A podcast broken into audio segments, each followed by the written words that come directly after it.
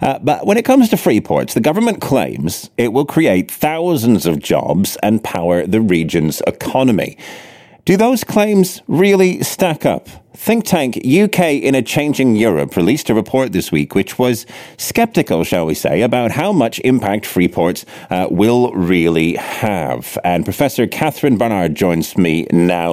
Uh, we've got some uh, big claims here on Teesside, Professor, that uh, the, the free port uh, will create 18,000 uh, jobs. Do, do you think those claims are misplaced? Certainly good news for Teesside to get a free port, and certainly if free ports are being given out, um, it's far better to have one than not to have one.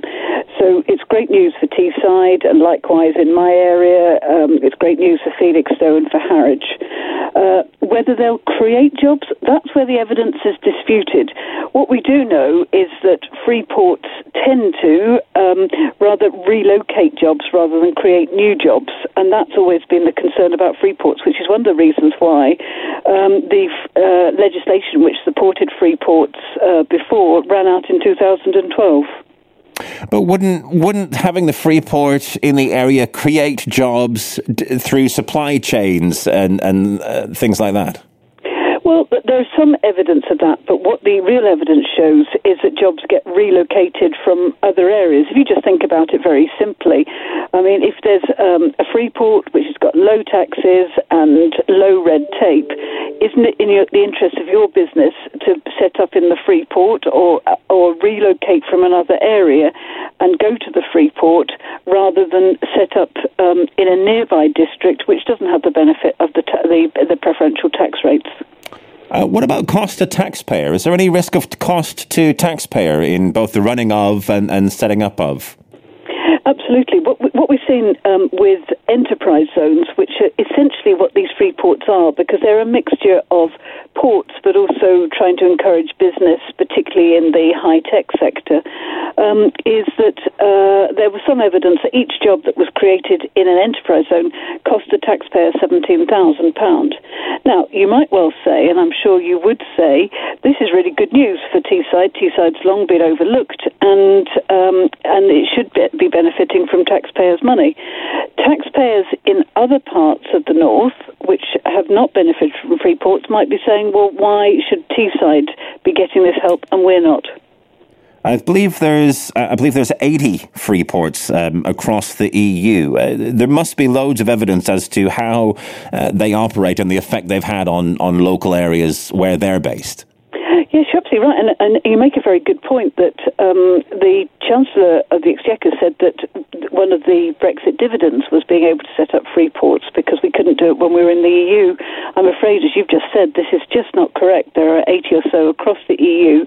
It is true that the EU is trying to um, is worried about free ports because uh, free ports have been used as a site for money laundering and financing of terrorism, and indeed um, the lack of transparency about what goes on in free ports has also led to some rather serious criminal activity. Um, and even if it's not criminal activity, there's some activity that you might think, gosh, that's odd. Take the case of the free port in Geneva. Did you know that the Freeport in Geneva holds a thousand Picasso paintings?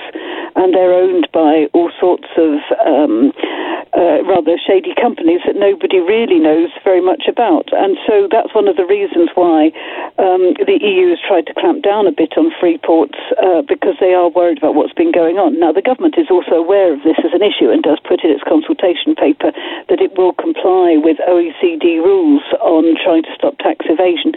But nevertheless, there is a risk of that. Yeah, well, I believe that they've said uh, because they were obviously phased out in 2012, but this time the rules are going to be be different. That that must be the kind of thing that they're focusing on, just making sure the transparency is there as to what's happening. Absolutely, I think you're you're absolutely right on that point. But of course, there's one other thing you need to think about. If if free ports are going to get such a good deal in terms of tax and in terms of cutting red tape, you might wonder why the rest of the country shouldn't be getting that as well. Because if it's if the rest of the country is being subject to higher tax rates and more red tape, then you sort of start to think, well, doesn't it make sense to deal with have a policy that benefits the country as a whole, not just particular regions of the country? Do, do, do, you have a slight fear as well that these free ports have been announced might be uh, sort of testing the waters for the future? They might work, they might not, and if they don't, they will just shut them up again, and if they do, they would expand them.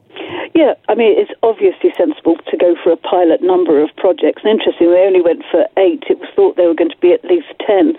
So it may well be that there are more to come. Um, but if, if the whole coastline, all the airports become free ports, then areas which are not benefiting from free ports then really face uh, the erosion of any jobs that they might be in that area because, of course, then it becomes a significant incentive for everyone to move into a free port. Now, as I say, it's really good for Teesside to have got a free port. It will benefit from lots of investment, and the infrastructure in and around the free port will also be a good thing. Um, but uh, the more the government trumpets the success of free ports, uh, the more that those people who live in areas that haven't got one will feel disillusioned.